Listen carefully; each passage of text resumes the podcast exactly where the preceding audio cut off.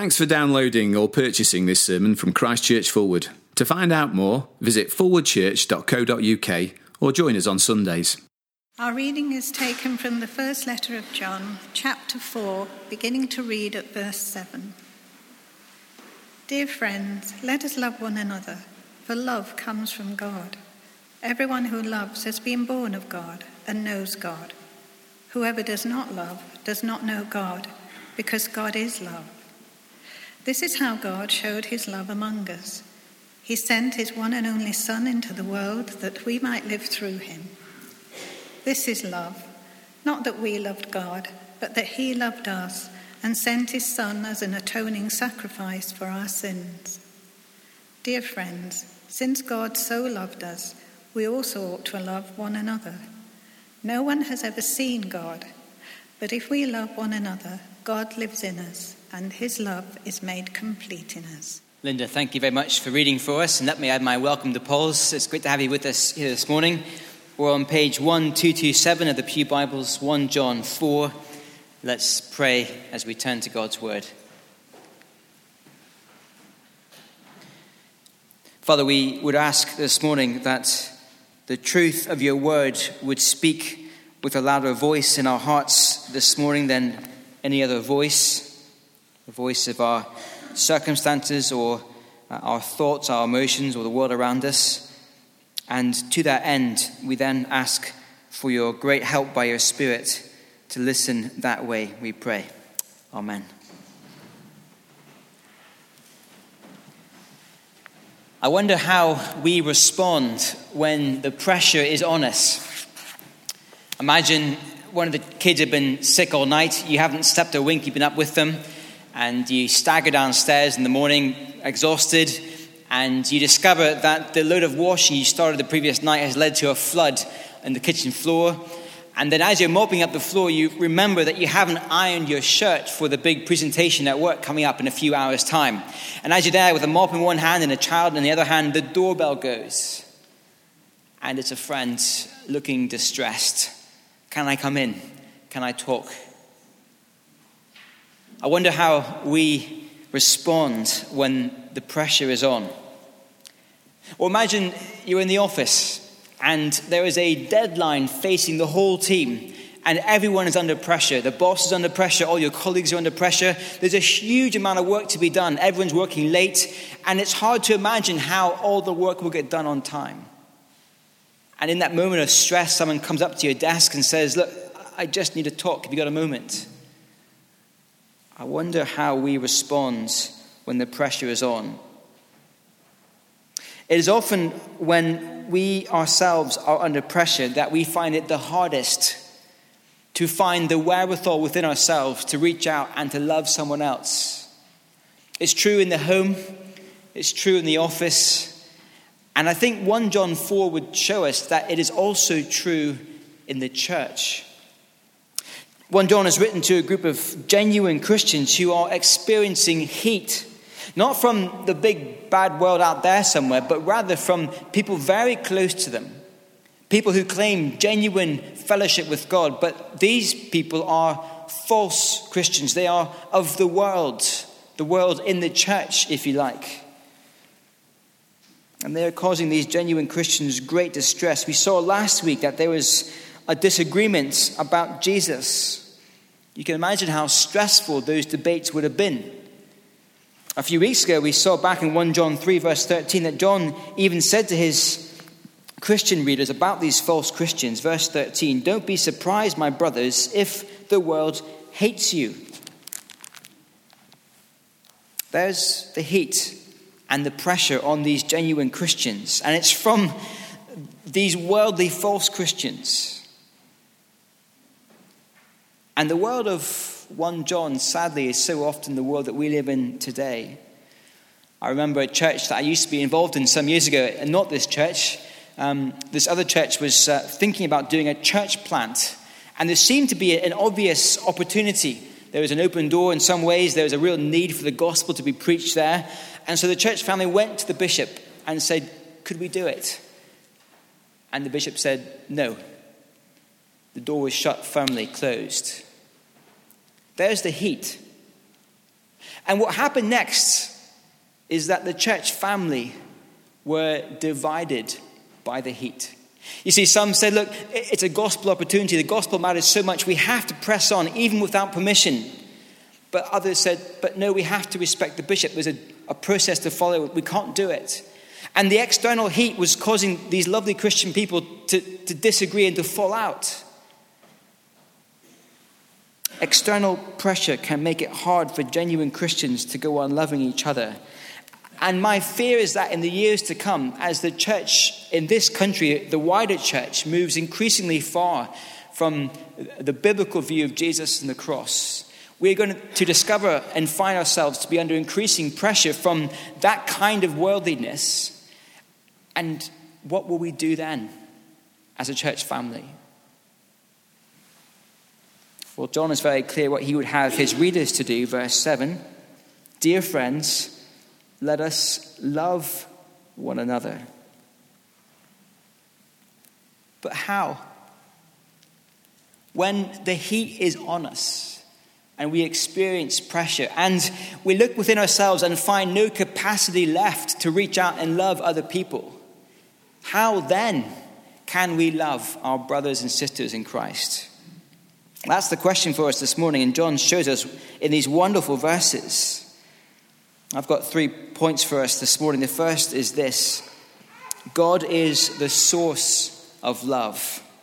That's from verses 7 to 8. God is the source of love. Look again at verse 7. Dear friends, let us love one another, for love comes from God. I don't know if you've ever been to one of those large country houses, and you walk in the front door, and there before you is this majestic, sweeping spiral staircase. And uh, if you've ever climbed up one of these staircases, it's wonderful. As you climb up and you, and you spiral around, the, the view that you behold changes as you move around. But if it's big enough, then you'll come back to the same position you started from, but with a different view. You're, you're slightly higher up. And in many ways, 1 John is like a spiral staircase. And uh, as we move through 1 John, we, we spiral around and we discover that we come back to the same view again and again, but from a different perspective. Well, it's true with this issue of love. Twice before, John has talked to us in significant ways about love, it, already in 1 John, but we come around for a third time. But this time the view has changed again. There is something extra here in 1 John 4 we haven't seen before, and I think it's this God is the source of love. That's the new perspective. And, and look at how John brings this out. Verse 7 love comes from God. Then again, verse 7 everyone who loves has been born of God. You see, parents pass on their likeness to their children. Of course, the child can't choose what likeness they get from their parents. In my case, I fear I've got my father's sense of humor. I can't do much about it. Um, in God's case, what he passes on to his children, it's his love. And then verse 8 Whoever does not love does not know God, because God is love. To know God is to have encountered the one who is love, and that kind of encounter, that relationship, well, it changes you. You've encountered love, therefore, those who have had that experience, they love themselves. Some time ago, we were in North Wales on holiday, and uh, we were um, at one point up in the mountains walking around near Snowdon. And um, if you know the area behind Snowdon, just in the foothills of the mountains, there's a large reservoir. There's a picture of a family holiday, and um, it's a wonderful sight. But we discovered as we walked around this reservoir that uh, there were some huge pipes that flowed out of the reservoir and down into the valley. Um, a massive, huge system of, of, pumps and pipes feeding the valley floor below. I think, uh, at one hand, to kind of, uh, there's a power generation um, uh, part of it, but also it was to feed the valley with water. You see, the valley was fed from this great source high up in the hills, this source of water. And that, I think, is the picture we find in 1 John 4. It is God's character. God is love. He is the source of love in the world. He feeds his people. As this great source of love cascades down and flows through his people, so genuine Christians are able to uh, love others. And so John says, Dear friends, let us love one another, for love comes from God. John's going to say much more about what it means for God to be love. We'll think about that next week. But for now, John's point is, is very clear God is the source of love. I think, in the context of 1 John, this is tremendous reassurance for the genuine Christian readers. The worldly, false Christians, the reason why they hate you is because they don't know God. In other words, it's not you, dear Christian readers, it's them. But also, these verses show us where we need to go to find the capacity to love other people, even when we ourselves are under pressure and have nothing left. You see, uh, most of us can drum up a certain amount of love all on our own. If the conditions are right and the people are right and our mood is right, we can find some kind of love for people. In fact, in the world around us, in the wider world, we see all kinds of amazing examples of people who love, who don't know God at all. We can be often humbled by the, these people's willingness to, to love in, in amazing ways. But I think John's point is this if we rely on our own capacity and reserves of love, then eventually they will run out. There'll be some circumstance, some moment when we just don't have it. We'll be like those petrol stations up and down France this morning that have run out of petrol because there's been no supply, no refill. And that is what will happen even to the Christian. As the heat, the pressure, the hassle comes on us, we will run out of capacity to love. But when we come to God, we discover a tremendous supply, a huge reserve of love that can never be exhausted, and it enables and sustains in us the kind of love we could never produce on our own. God is the source of love. Wonderful words, but I reckon if I got speaking to many of you here this morning, there would be a problem. Because often in our experience of everyday living, God doesn't feel very loving. We look at our circumstances and we, and we see difficulties in our lives. We see brokenness and we see tears and we, we have questions that aren't answered. And we wonder is God really all that loving? And so, how can God's love feed our love when we have those kind of questions in our minds. Imagine John's readers, they're, they're under it. There's huge pressure on them. That's the kind of circumstance that would lead anyone to question God's love. And so, in that moment of hardness, how can we understand God's love? Well, that's our second point. God has shown us his love. And this is verses 9 to 10. God has shown us his love. Look at verse 9. This is how God showed his love among us. He sent his one and only Son into the world that we might live through him. The ultimate proof of God's love for us is not found in our daily experience or in the roller coaster ride of life. No, it is found once and for all in the historical events when God sent Jesus into the world to die on a cross for us. And these words are stunning. Look at verse 10. This is love, not that we loved God, but that He loved us and sent His Son as an atoning sacrifice for our sins.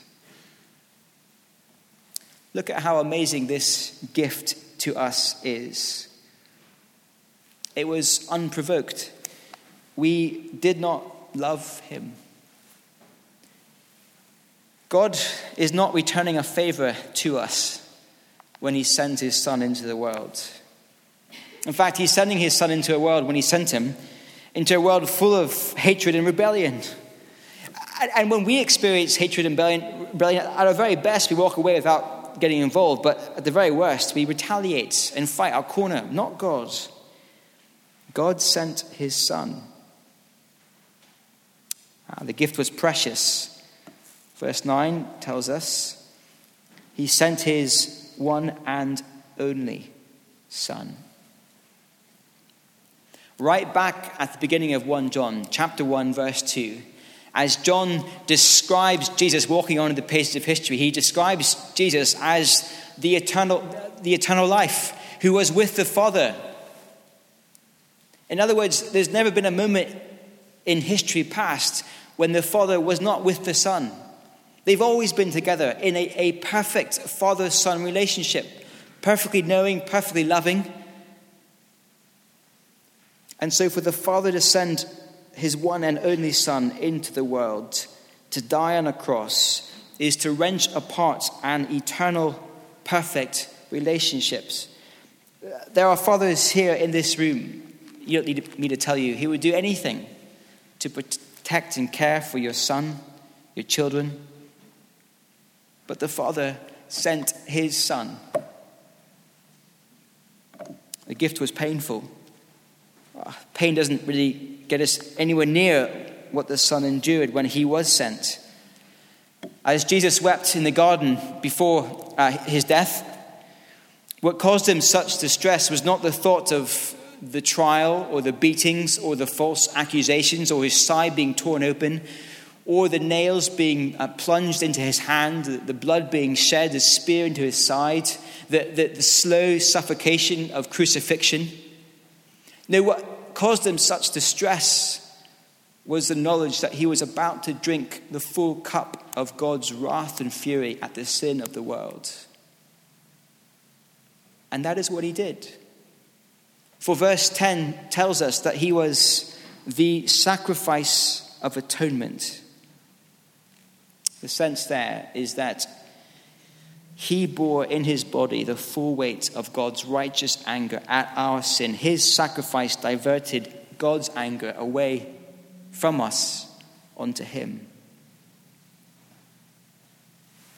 The gift was personal. John says the Son was sent for our sins, for mine for yours. God has shown us his love. And yet, still, it can be hard to lift our eyes up from our present circumstances and struggles and to fix them on this huge, wonderful, costly, world changing act of love. The famous preacher Charles Spurgeon once said this We may not always be able to trace his hand but we can always trust his heart. Wonderful words. We can trust God's heart because we look to the cross and, and we see his love there. A little while ago, I came across a story of a boy in Australia who uh, had been trapped in a swollen river. He was in the middle of the river, um, I think clinging to a tree or something, and he was completely trapped. And, and, a passerby, a man, saw the boy in his plight, and together with a few mates, he, he, he tied a rope around his waist and he jumped into the torrents and he swam to the boy. And here's a picture as they were tugged back to shore and back to safety. You probably can't see it, but on the boy's face, there's utter terror as the man rescues him. They, they, they both made it, they're back on the bank safely. I'm not sure what happened next, but I'm, I'm pretty certain that once they got on the, on the bank, gasping, there were tears and hugs and thank yous. I'm almost certain what didn't happen next.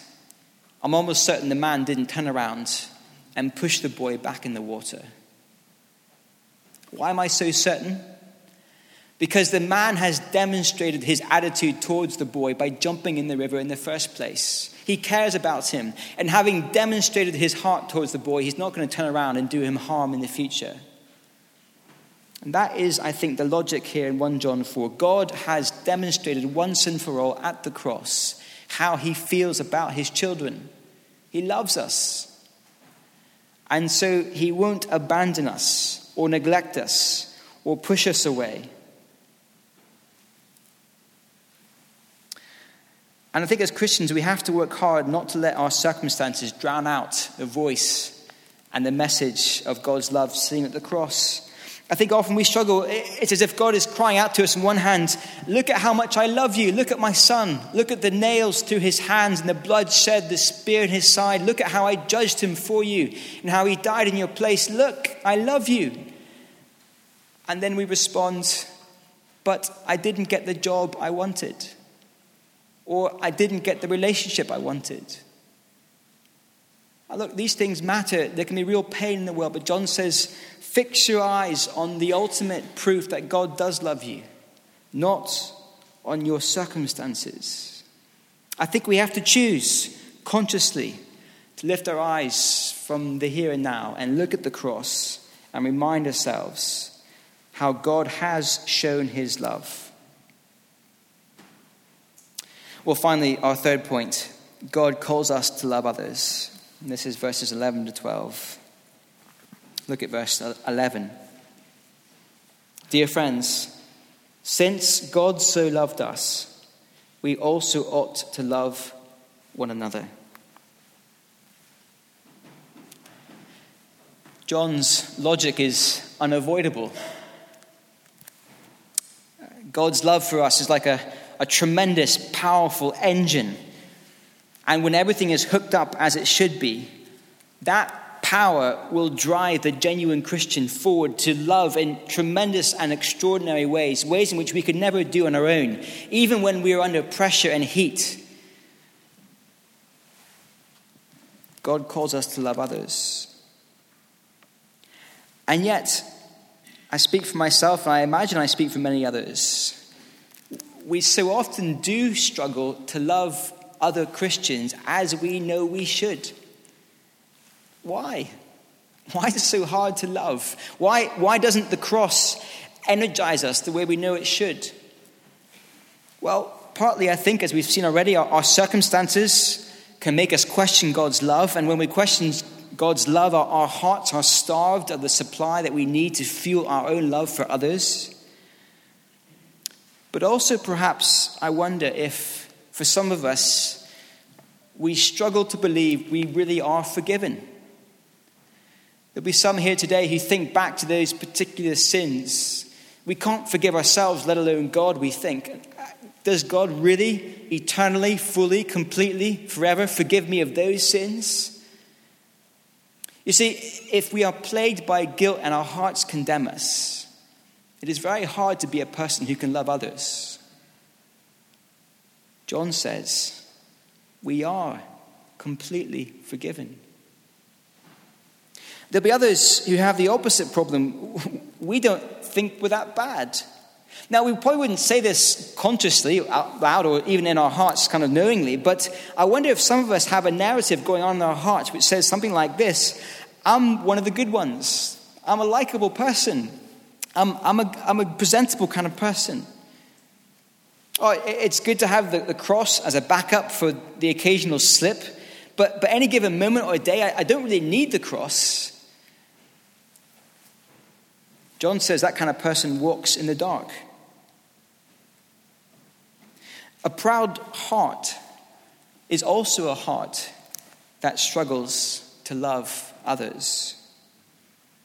But whether our hearts condemn us or whether we struggle with pride, 1 John 4 shows us that the cross and only the cross is where our sins have been dealt with once and for all.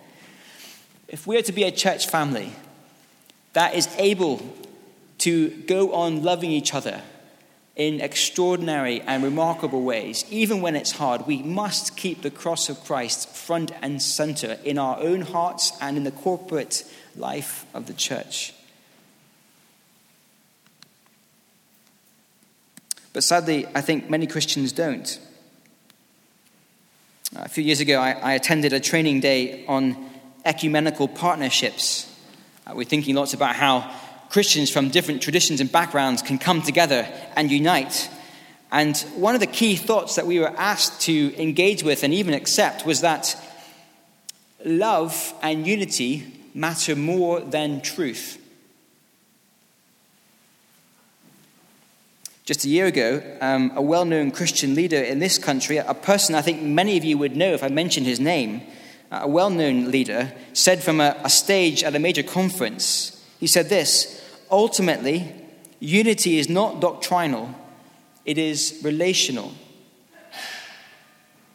I think that's what many people think. It's what many Christians think.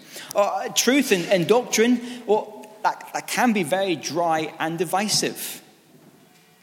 And it, it can be, absolutely. But then people say, well, in order to kind of love other Christians, we need to downplay those sort of things, truth and doctrine, in order to clear the path for, for love and unity. It sounds so plausible and appealing, and yet it's completely at odds with 1 John. We can only love others as God would have us when we have the truth about Jesus and the cross front and center in our hearts and in our lives. To water down that truth and that doctrine is to be like a, a racing car driver trying to go faster by disengaging the engine. It doesn't work.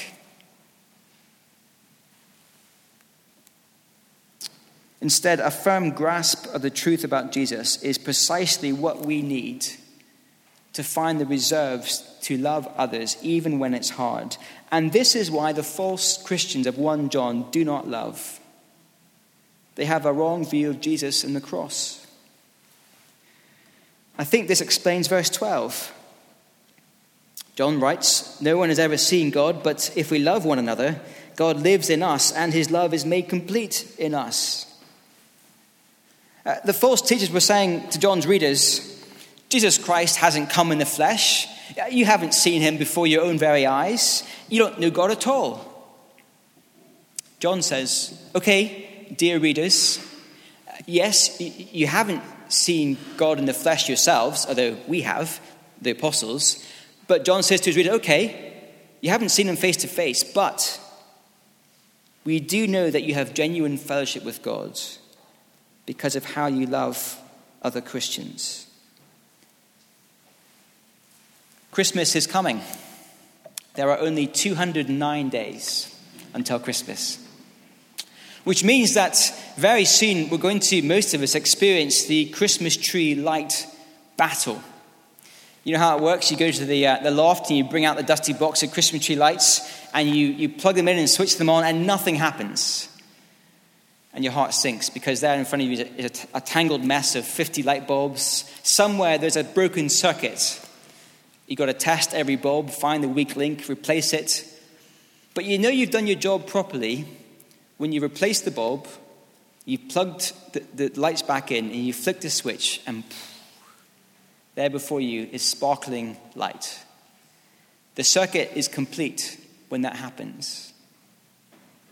I think that's the sense in verse 12. God's love is made complete amongst his children the circuit is complete, if you like. That God's enormous reservoir of love for his people is, is flowing down, cascading down through us into others, and all the connections are working in our hearts and minds. We know that's happening. It's all in place. When? We see other Christians loving people, even when it's hard and they're under pressure and they have no capacity left to love each other. That's when we know that Christ's love is made complete amongst his people.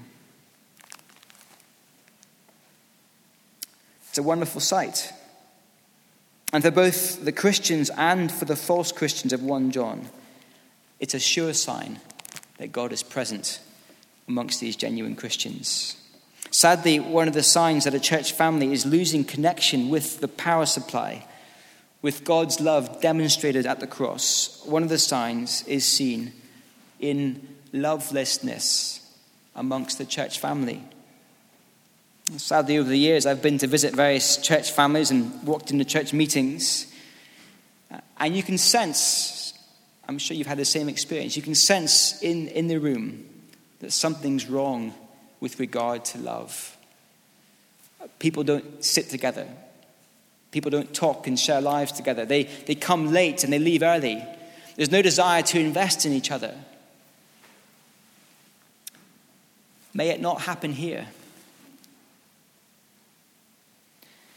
There'll be a chance over the next few weeks to talk in our small groups to think further about what it would look like to love each other this way. Our love is to be like the love of God, it's to be unprovoked, it is to be giving what is precious of ourselves to others. It will be at times painful for us to love, and it will be about other people, it'll be personal. But as we talk in our small groups, let us remember the great engine that drives the love in our hearts is God's love demonstrated at the cross. Let's pray.